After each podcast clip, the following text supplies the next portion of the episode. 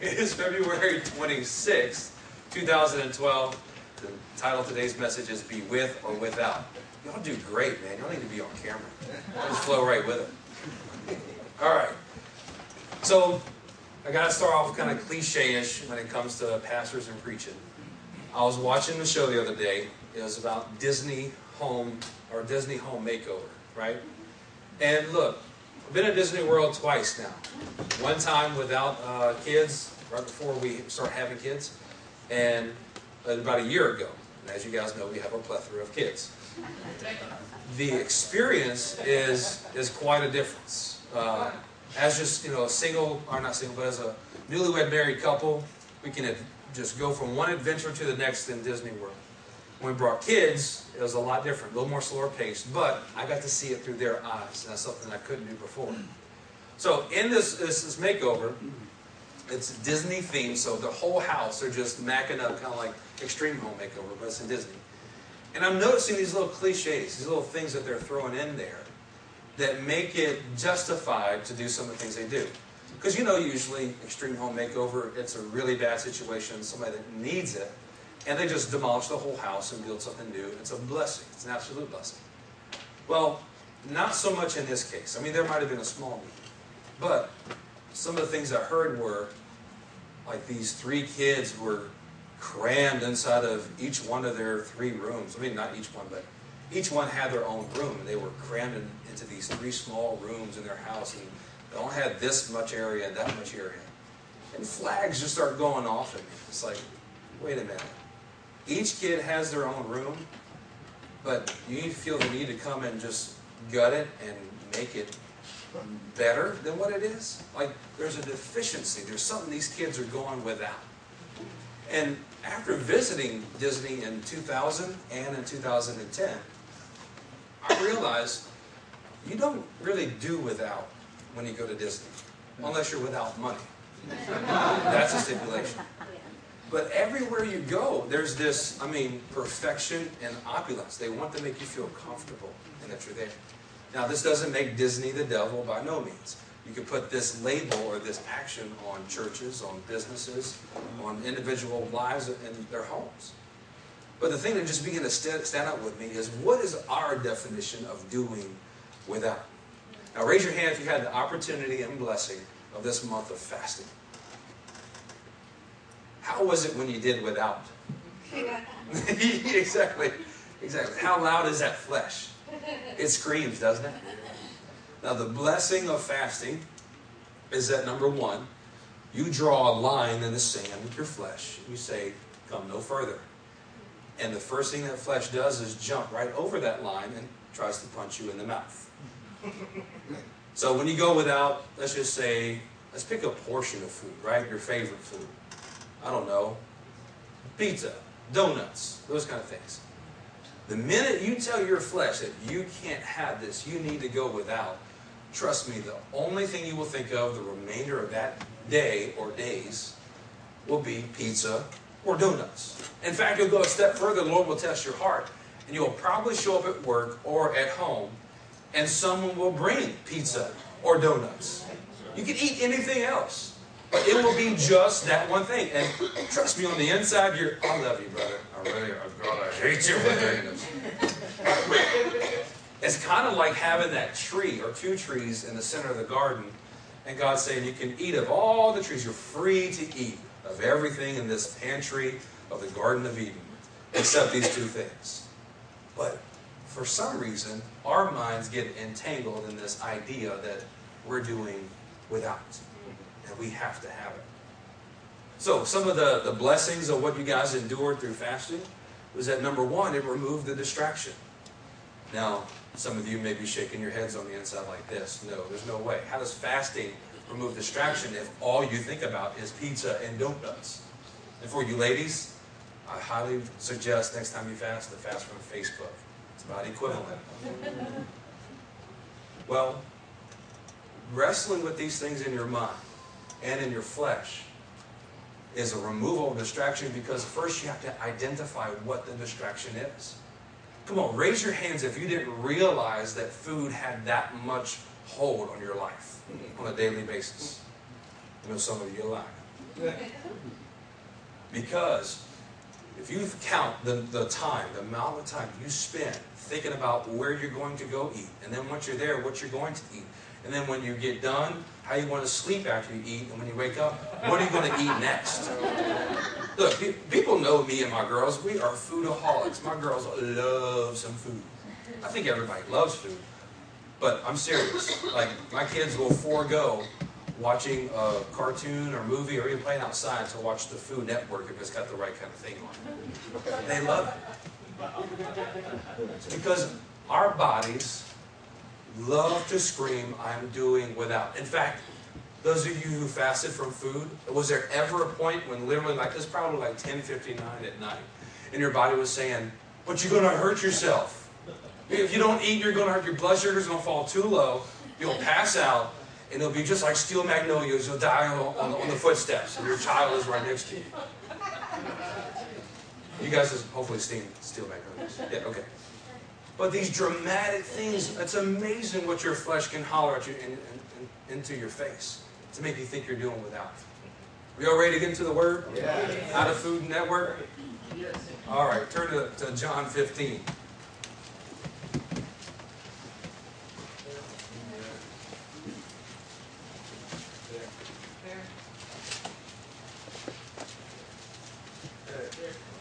Everybody's in John 15 except me.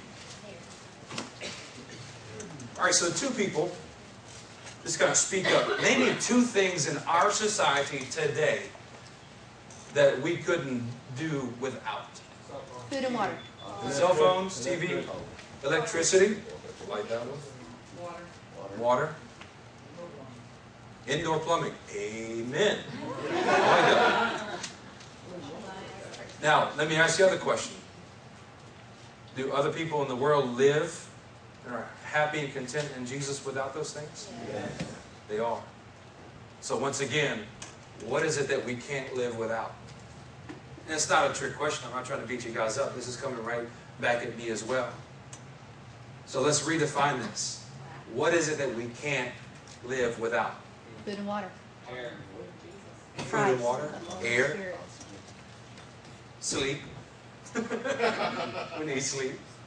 So you see right there, just uh, not once again, not to beat you guys up or trick you, but a definition of what is it that we can go without. And that, that that was our first response, and trust me, it was mine as well. Wouldn't you say that every day you wake up, you should begin by asking the Lord, Lord, what do I need to live on today? In fact, what the Lord's Prayer, give us this day our daily Bread. Well, John over and over depicts that the bread that he's talking about is this manna, it's this bread from heaven. And Jesus said, The food I eat is to do the will of my Father. Now, if I surveyed this whole room and I said, Dustin, if I said, you know, Jorge, anybody else, do you want to do the will of God for your life? When your life is said and done, do you want to do the will of God? I think everybody's answer would be yes. So the next question is, do you want to do the will of God today? Because God didn't ask you to plan out the rest of your life and determine what His will is for you, or at least get the first couple of sentences of it, and then plan it out from that point forward. And up to you to accomplish. We are to wake up after our rest every single day and say, Lord, what is your will for me to accomplish today? You know how burden free that is? Now, if you wake up that day and he says, plan out the next five years because I have things that you need to get in order to prepare for, that's fine. Get his permission to do that. But the bread that we eat, that food, that water that we need to know God's will is to wake up every morning and throw your hands up and say, Lord, I am yours. My life belongs to you. What I need to exist is to do your will. Because was it the the fruit from the tree of knowledge of good and evil, did that help any? No. Does it do you any good to know the full spectrum of your, your choices? The fullness of the good in it and the fullness of the bad? Does that help you any? No. What helps is a contentment that says, despite what circumstances tell me about the situation, I know I will do God's will. Therefore, He will be enough for me. Doing His will will be enough for me. I am free to eat of every tree in this garden, except for this one that says I have the right to know the full spectrum of what's good and what's evil. Adam was a smart man. He wasn't an idiot. We get plugged into uh, in our minds from, from education, or at least from cartoons for my sake, that man evolved from this Neanderthal, this idiot that just fell on a rock with a rock in his hand and that made fire on the hay. Well, that may be the course for some, but man originated as an intelligent being. Can you go outside right now, look up in the heavens at the constellations, and know exactly where your spot is, your GPS location is on Earth? Good Lord, you have signs that are as big as this room that tell you where you're at, and some people can't figure it out. That's what Adam was able to do. He had, God brought all the animals in front of him, and he named them according to their function. We're, we're lucky if we, we, if we can remember all the colors that exist. The major primary colors. I can't remember those. It was RGB, I guess. All right, so everybody still in John 15? Let's start in verse 1. I am the true vine, and my Father is the gardener. He cuts off every branch in me that bears no fruit while every branch that does bear fruit, he prunes, so that it will become even more fruitful. You are, you are already clean because of the word I have spoken to you. Remain in me, and I will remain in you. No branch can bear fruit by itself, it must remain in the vine. Neither can you bear fruit unless you remain in me. You know, it's a total, I think, of 11 times, 11 or 14, that he says, remain in me. So when you wake up tomorrow morning and you say, Lord, I want to do your will, this is the bread I'm going to eat of today. What's being asked of you is to remain in him. Now, what does that look like? I'll know when you go out to your car and there's a flat tire and your spouse didn't put any gas in it and it's on dead empty and you're running late for work. What will you do to remain in Him? Will His joy be inside of you? Will you ask the Lord, this is frustrating me, I want to choke somebody, but Lord, I need your help? How good is a branch if it's not connected to the main vine? It's dead. But wouldn't you say that that branch deserves the right for its individuality and freedom? That's an American right. That's what we need. That's what we deserve. This branch has been around for 40 years. It's been faithful. But now it just needs to go off on its own. It will go straight into the fire. When you wake up tomorrow morning, realize that you have to be remaining and attached and fully embedded into Jesus. Jesus. Let's continue reading. I am the vine, you are the branches. Just to make that clear, and there's no misunderstanding. If a man remains in me and I in him, he will bear much fruit. Apart from me, you can do nothing. Nothing. Guys, this is something that we will wrestle with the, the remainder of our life. You realize every breath that you're breathing in and exhaling is a gift from God. It's because of His design and what He has done here on earth, but also keeping you alive on a second by second basis is a gift. So, how much more that His desire is to make sure that we don't do without. But there comes the struggle.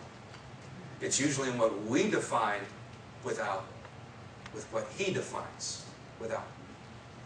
The definition is sitting right here in verse 5. Apart from me, you can do nothing. It's the Sunday school answer, guys. What, what is it that you need to sustain life that you can't do without? It's Jesus. Yeah. It's everything that Jesus is. Exodus, Leviticus, Numbers, Deuteronomy, All these things lay out the stipulations of proper worship to God. Most of them lay out you are to be without, without yeast, without defect.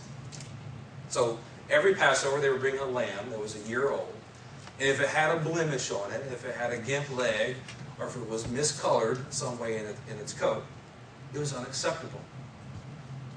You ever feel like sometimes when you walk in here and you begin to worship, that no matter what you do, you're pressing through a bronze ceiling and your, your ability to worship is defected? Well, I feel the same way and I lead worship.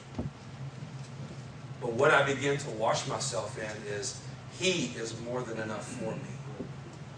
That if I submit myself to Him and say, Jesus, I can't do this without you. That's when I find His power. That's when I find His strength. But it's not just leading worship. It's not just being a pastor. It's not just doing children's church. And you do need Jesus when you do children's church. But realize it's outside of this building. What does it say back here? Perform, perform out there what you practice in here. So when we worship, it's a, it's a gathering up together so that we can encourage one another of how to remain in Him. Do you need a worship service in order to break through your troubles? No, you don't. Do you need a CD or that one CD to break through your heartache and pain? No. All you need is Him. That's why later on, Paul writes and said, The Spirit in us cries out, Abba, Father. Abba. You ever have those times when the world is sitting on your shoulders and you're oppressed? And the only thing that can come out of your, your mouth is Jesus. Amen. That's the kind of months I've had that here past. And the circumstances are still the same, but the weight and the oppression that the devil can step on you with sometimes can hurt. And the only thing that works is his name, crying out for him. There you'll find the food. There you'll find God's will and what to do. Turn to Luke chapter 22.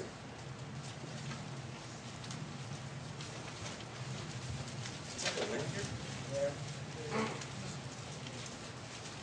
we go.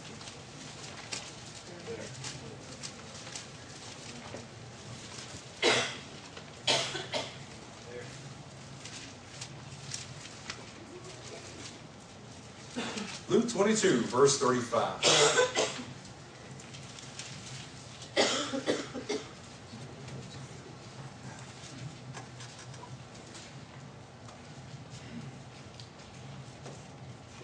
Then Jesus asked them, When I sent you without purse, bag, or sandals, did you lack anything? Nothing, they answered. And he said to them, But now, if you have a purse, take it, also and also a bag. If you don't have a sword, sell your cloak and buy one. It is written, And he was numbered with the transgressors. And I tell you that this must be fulfilled in me. Yes, what is written about me is reaching its fulfillments. Then the disciples said, See, Lord, here are two swords. That is enough, he replied. So is it our strength that we really need to accomplish God's will? No. I- started this verse at the very top when he sent them out earlier. He sent them out two by two. And ladies, you can appreciate this. Jesus sent out the disciples without a purse. Many of you could accomplish God's will in your life being sent out without your purse? As long as you have a pocket, exactly. Without a bag. Without sandals. And he asked them, Did you lack anything?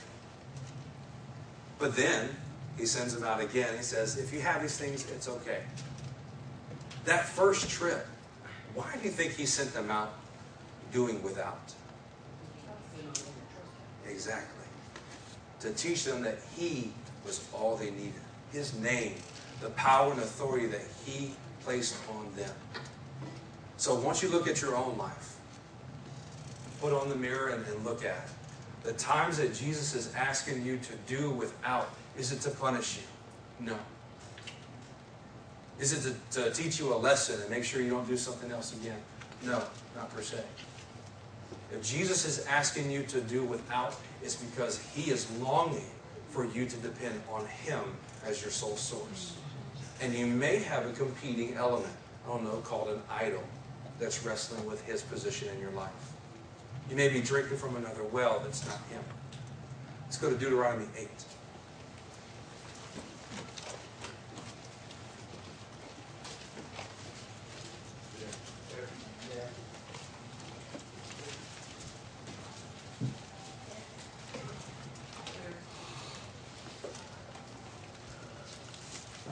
I don't know what it is, but I like preaching out here. Yep. I don't know, I feel like I just need to see you guys. You're right. Verse 1. Be careful to follow every command I'm giving you today, so that you may live and increase and may enter and possess the land that the Lord promised on oath to your forefathers. Remember how the Lord your God led you all the way in the desert these 40 years. Why? Why did God lead them to this dry, barren, and desolate place? To humble you and to test you in order to know what was in your heart. We have that bumper sticker. Sure, God knows your heart, but do you know His? When you're being brought into this dry and barren, desolate place, what God's maybe looking for is do you depend on Him as your sole source? Do you really know His heart and what He is after? And the way that He finds out what's inside of your hearts is how do you respond to the hard? How do you respond to the difficult times? Is it your own arm and strength? Or is it a crying out for His? He humbled you, causing you to hunger, and then feeding you with manna which neither you nor your forefathers had known, to teach you that man does not live on bread alone, but on every word that comes from the mouth of the Lord. That sounds familiar. Wow. Where else have we seen that? I don't know, maybe when Jesus was in the desert, being tempted by the devil, the same thing that happened to Adam and Eve, the devil was also trying to do to the King of Kings and he tempted him with an idea and this compulsion that Jesus was doing without. Hmm. And you guys fasted from food. One day, maybe two. If you're, you're adventurous, maybe go to five. By the time you get to day 40, your stomach is about to start eating you. And that, that's, that's no joke. Your body starts to eat itself. Three days is all you can go without water. 40 is food. Jesus was pushed to the limit of doing without his body.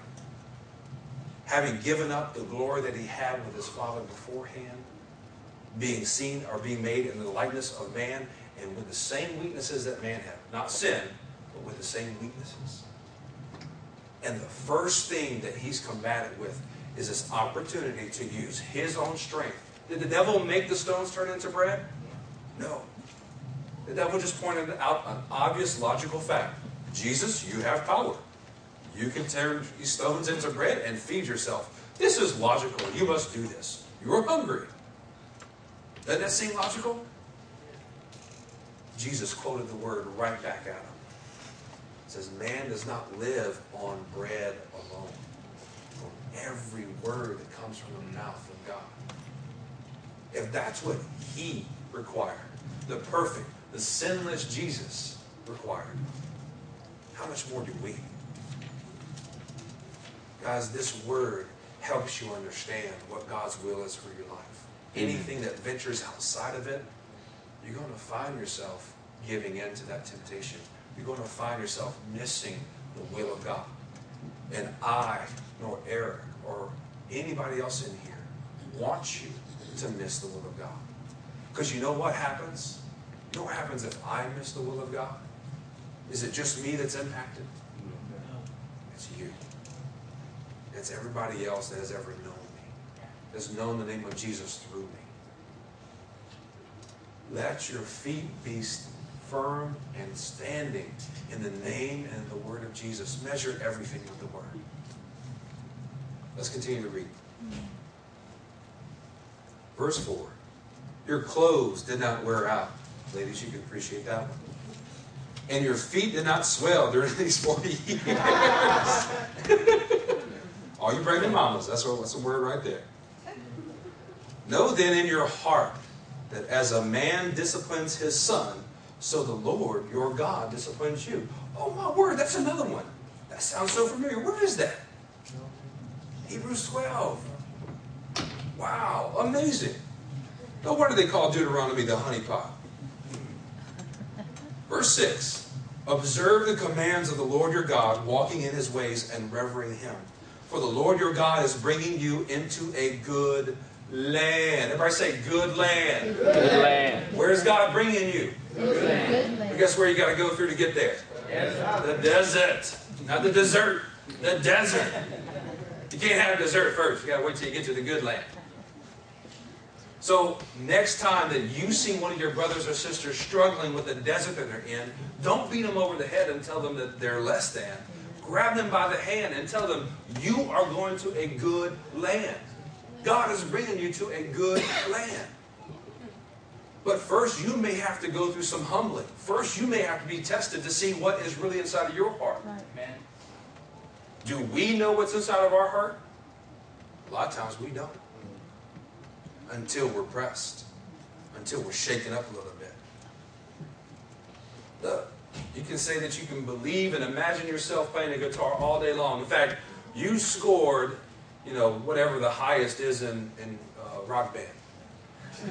That, that, by the way, just drives me absolutely crazy. People think they're just wonderful guitarists because they ace guitar band. That's four colored buttons.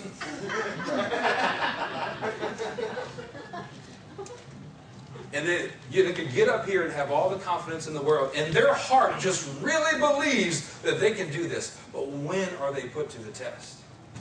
When they actually put it in their hand and they begin to play. That's how you know.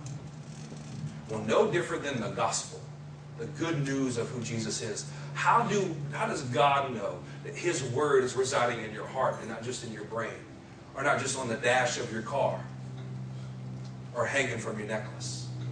How does God know? Is that whenever it, the rubber meets the road, you're asked to do what you are called to do in that moment, will you stand the test? You know what came out of Israel's mouth when they were in the desert? Whenever they were uh, uh, hindered from getting water at Meribah. Why did you bring us in this desert to die? Why did you move me to Sugar Land to lose everything? It's in that moment you have to be resolute. And you stand on God's promises despite what your circumstances say.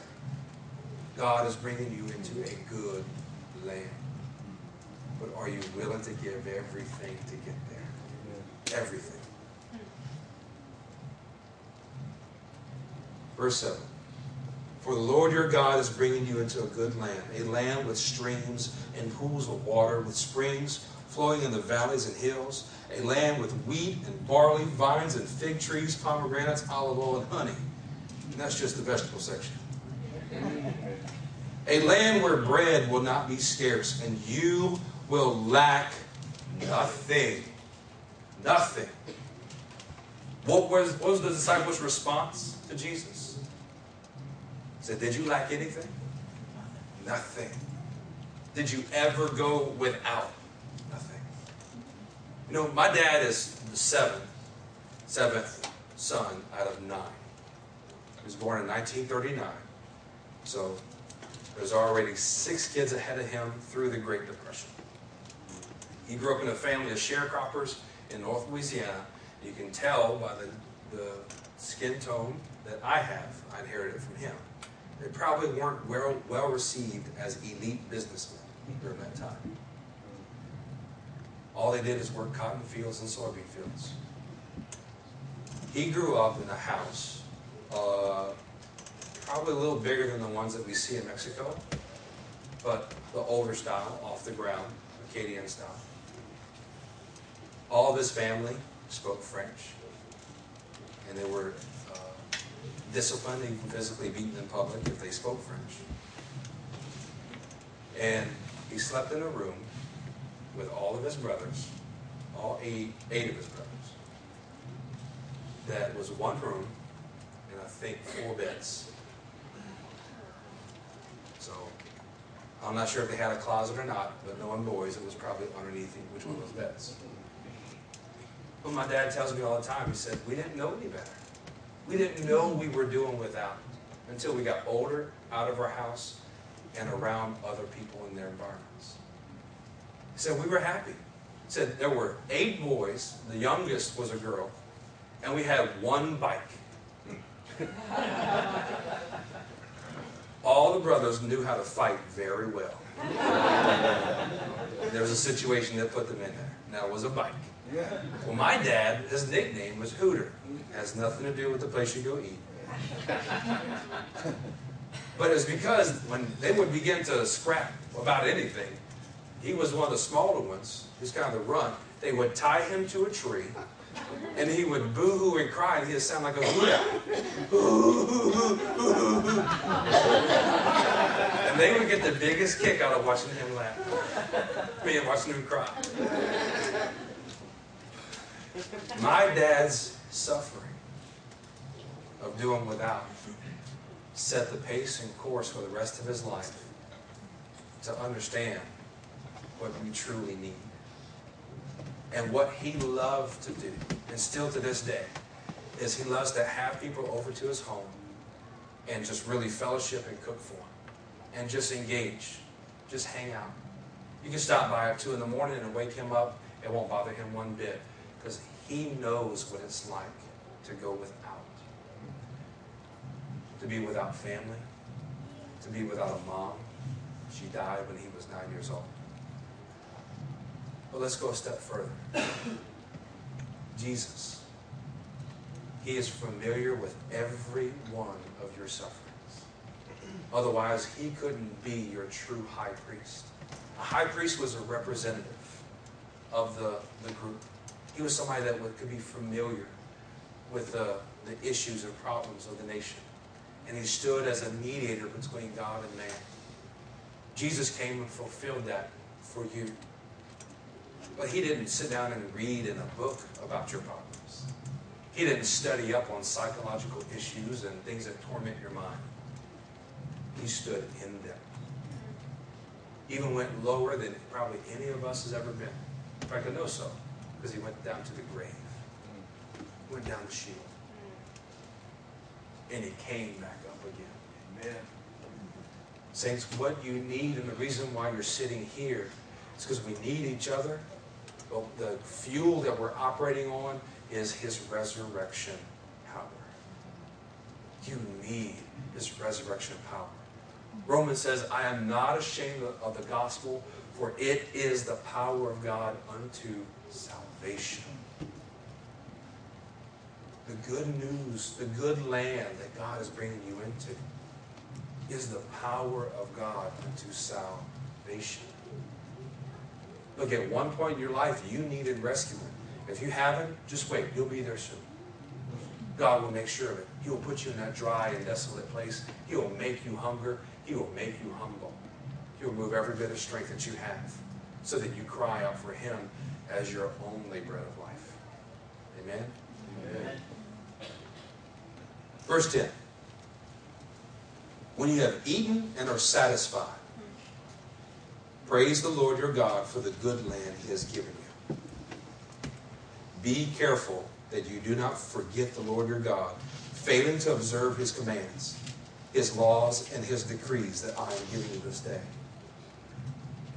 Otherwise, when you eat and are satisfied, when you build fine houses and settle down, when your herds and flocks grow large, your silver and gold increase, and all you have is multiplied, then your heart will become proud, and you will forget the Lord your God, who brought you out of Egypt, out of the land of slavery. He led you through the vast and dreadful desert, that thirsty and waterless land, with its venomous snakes and scorpions. He brought you water out of hard rock. Next time you're in front of a hard rock, a rock in a hard place, you stand and you wait God will bust open that rock and bring you the water that you need for that moment. Amen. But you have to do it His way. You have to. Run to the Word. I want to encourage you. If you don't know what to do in that moment, like Matt, you're telling me great things. There's these generalities of, you know, uh, analogies in life when you're in that rock and hard place. No, no, no. When you get the phone call that a loved one is, is about to die unexpectedly. When you drive up and, you know, chaos is breaking out in your house and you don't know why. When you get that one letter in the mail that says, you know, they're about to foreclose on your house or turn your electricity off. That's what I'm talking about. You submit your mind, your body to the Lord, and you cry out, Abba, Father, I need your water. But more importantly, on a daily basis, when you lie down and when you get up and you don't have that shalom, that peace, that ability to close your eyes and know that everything is going to be okay. You stand. You stand in God's presence, you stand on His Word, and you wait until that water comes forth. It's so easy to look back and say, well, those poor Israelites are bad Israelites, more or less. Why didn't they just trust the Lord? Why didn't they just wait? Didn't they know that God's promises would be fulfilled? Of course, we know because we read the next chapter. That made it easy. But are you able to read the next chapter in your life? No. What do you want it to say? Do you want it to be someone who scrapped and fought because of their fear of doing without? Or somebody that stood and waited for God to deliver his promises to them, to bring them into the good land? Let's go to Deuteronomy 11.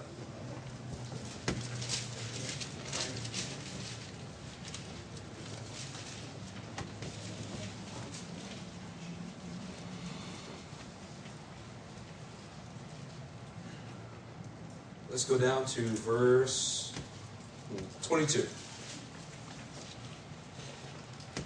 If you carefully observe all these commands I am giving you to follow, to love the Lord your God, to walk in all his ways and to hold fast to him, then the Lord will drive out all these nations before you, and you will dispossess nations larger and stronger than you. Every place where you set your foot will be yours. Your territory will extend to, from the desert to Lebanon, and from the Euphrates River to the western sea. No man will be able to stand against you. The Lord your God, as he has promised you, will put terror and fear of you on the whole land wherever you go. See, I am setting before you today a blessing and a curse. The blessings, if you obey the commands of the Lord your God that I am giving you today. The curse, if you disobey the commands of the Lord your God and turn from the way that I command you today by following other gods which you have not known. Every time we open up God's Word, what it means to get that daily bread, and say, Lord, what is your will for me to do today? That's seeking out His commands. You know, the life that we live now is not just to have a bigger house, it's not just to have a full bank account or a nice car. If that were the case, there would be an easy way to righteousness, an easy way to be in that comfort of God's will. So was the really the whole point just about Israel coming out of slavery and having more possessions? No. Because the minute that they had it in the desert, they had all this gold that the Egyptians had given them on the way out. The minute they had it, Moses stepped away for 40 days, what did they do with it? They built an idol. They assembled all their gold and they worshiped a foreign idol. What do you do with the blessings that God gives you? Are you building idols? Are you justifying your without with the blessings that God has put in your hands? Saints, I, I want you to daily evaluate where your heart's at. Redefine what is without. Then you'll be able to properly assess what you really need to live with. It's easy it's easy to say, Jesus, I'll give up my life for you. I'll lay it down, Lord. What? My truck? Oh, wait, um, well, I'm not sure. My house, my family, my own life. Oh, you mean like I'm, I'm living and no longer will live? I'm not sure about that. Let's go to First John.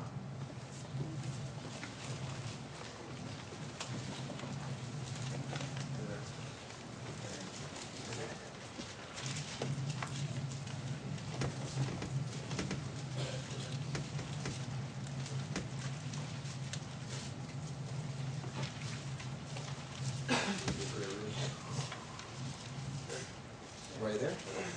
There. Not me.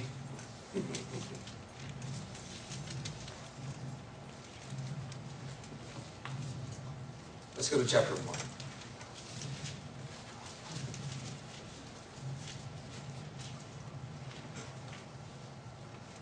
Verse 5. This is the message we have heard from him and declare to you God is light. In him there is no darkness at all. If we claim to have fellowship with him, yet walk in the darkness, we lie and do not live by the truth. But if we walk in the light as he is in the light, we have fellowship with one another, and the blood of Jesus, his son, purifies us from all sin. If we claim to be without sin, we deceive ourselves, and the truth is not in us. If we confess our sins, he is faithful and just and will forgive us our sins and purify us from all unrighteousness. How do you have good fellowship with one another? How do you struggle and deal with not feeling alone on a daily basis? You can be surrounded by, by people and still feel that way. Yes. Those of you who've been with uh, through marriage counseling, that shalom is right order with God and right order with men. If there's a scripture to back it up and justify it, we just read it. You want to wonder why you struggle with this feeling of doing without? It's because you're not getting right with the Lord in a certain area of your heart and not walking in His light. Therefore, whenever you come in contact with other people around you, you're frustrated, you're jealous, you're upset, easily upset maybe. But if we walk in His light or His life mm-hmm. as He is in the light, we have fellowship with one another. Isn't it awesome whenever we're able to worship and all sing with one voice? And really, you not just feel God's presence, sometimes it is thick, you could cut it with a knife. But you feel every person in the room being ministered to.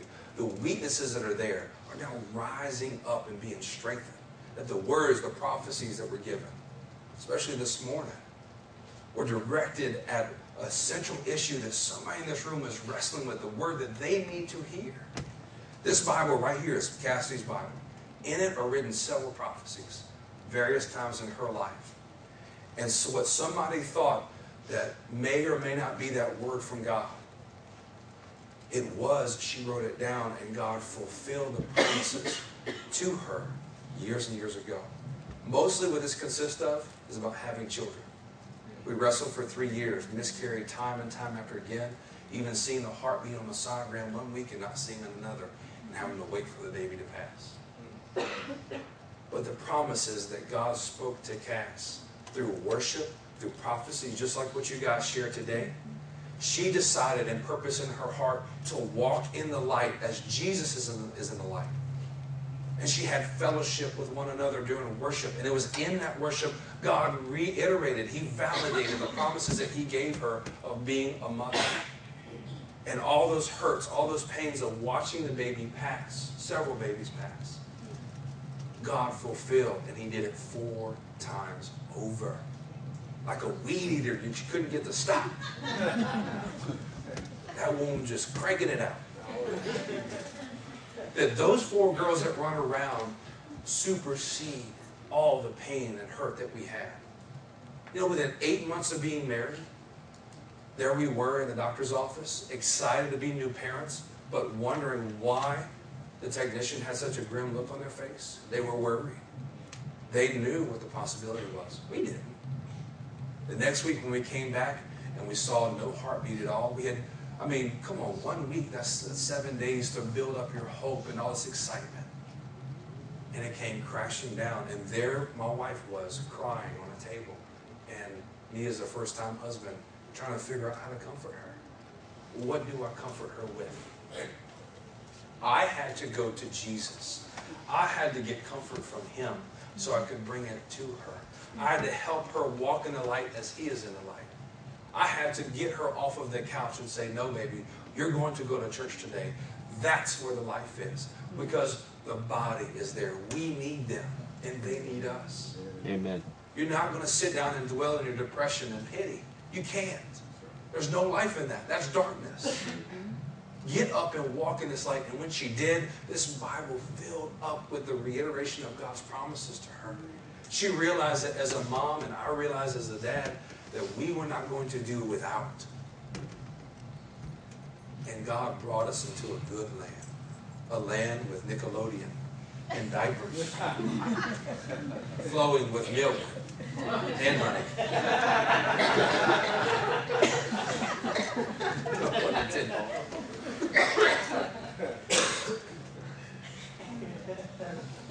But the devil will try and beat you upside the head, put every obstacle in front of your way, make you feel like God's promises for your life are impossible, or you just need to do it a little bit different way. God's plan is not working out, so this must not be God. It must be God to go this direction.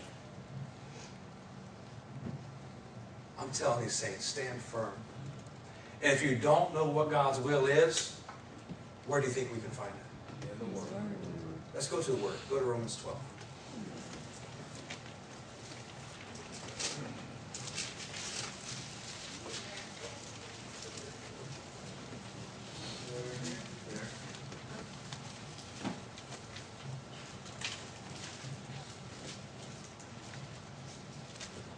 Usually the word, yeah.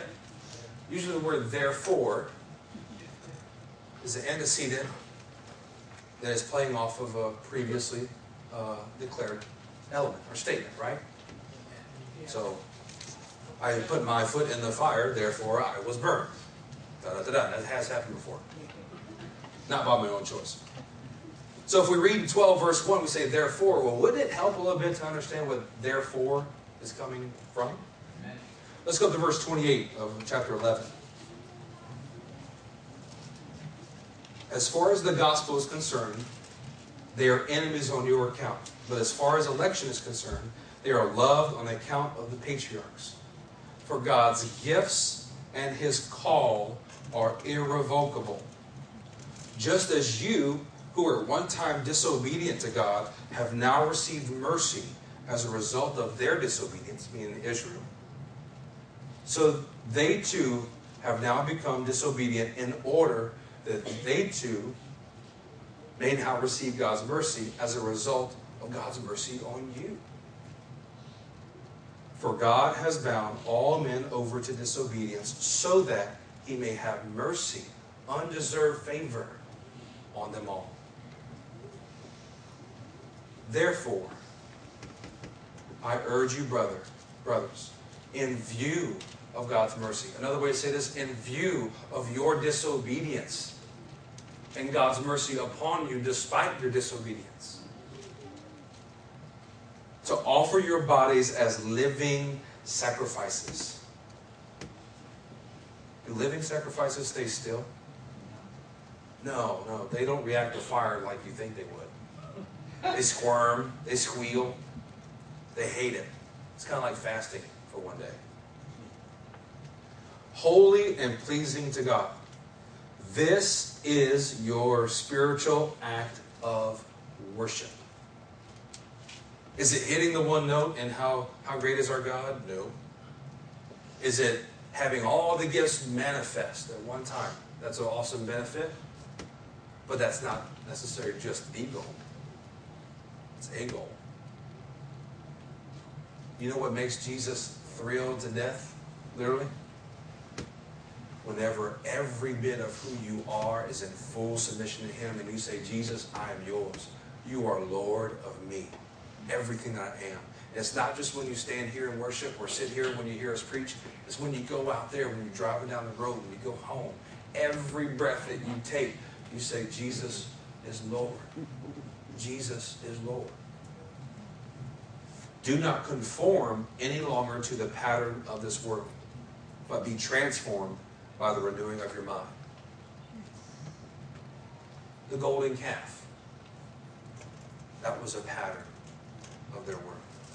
That's what was familiar to them, what their fathers had done, and they inherited this sinful desire and behavior.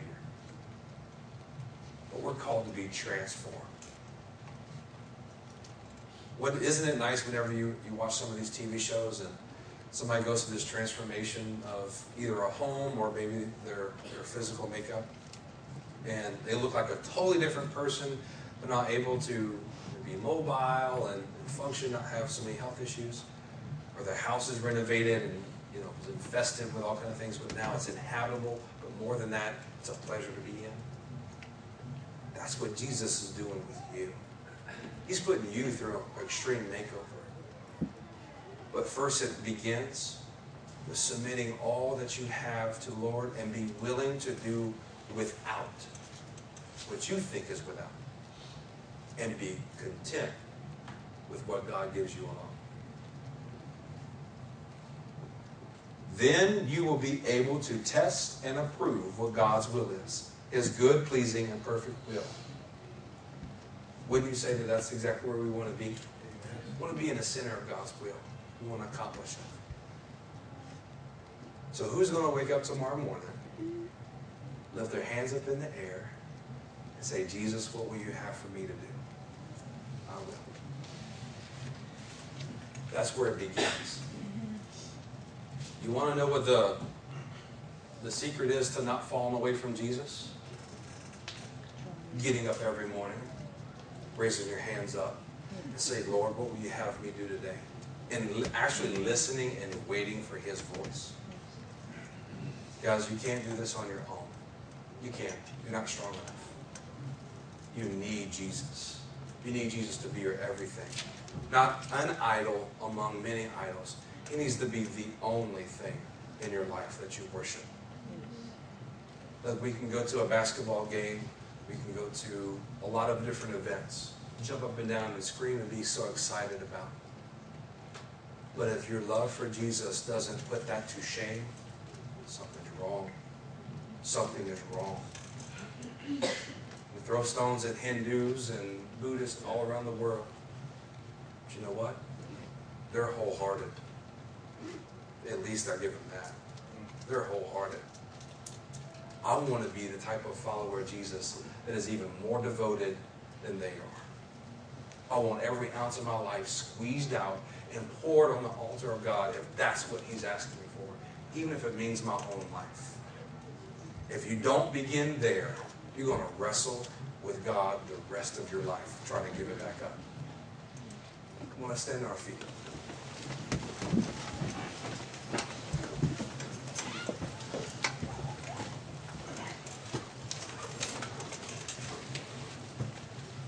Right, so remind me again, next time you see a brother or sister that may be downcast, you're going to put your arm around them and tell them God's bringing you into Good land. good land. Very good. Let's say it one more time because I heard about this side, this much side of the room. God is bringing you into Good. Land. Amen, amen. Join the hands of the people around. you.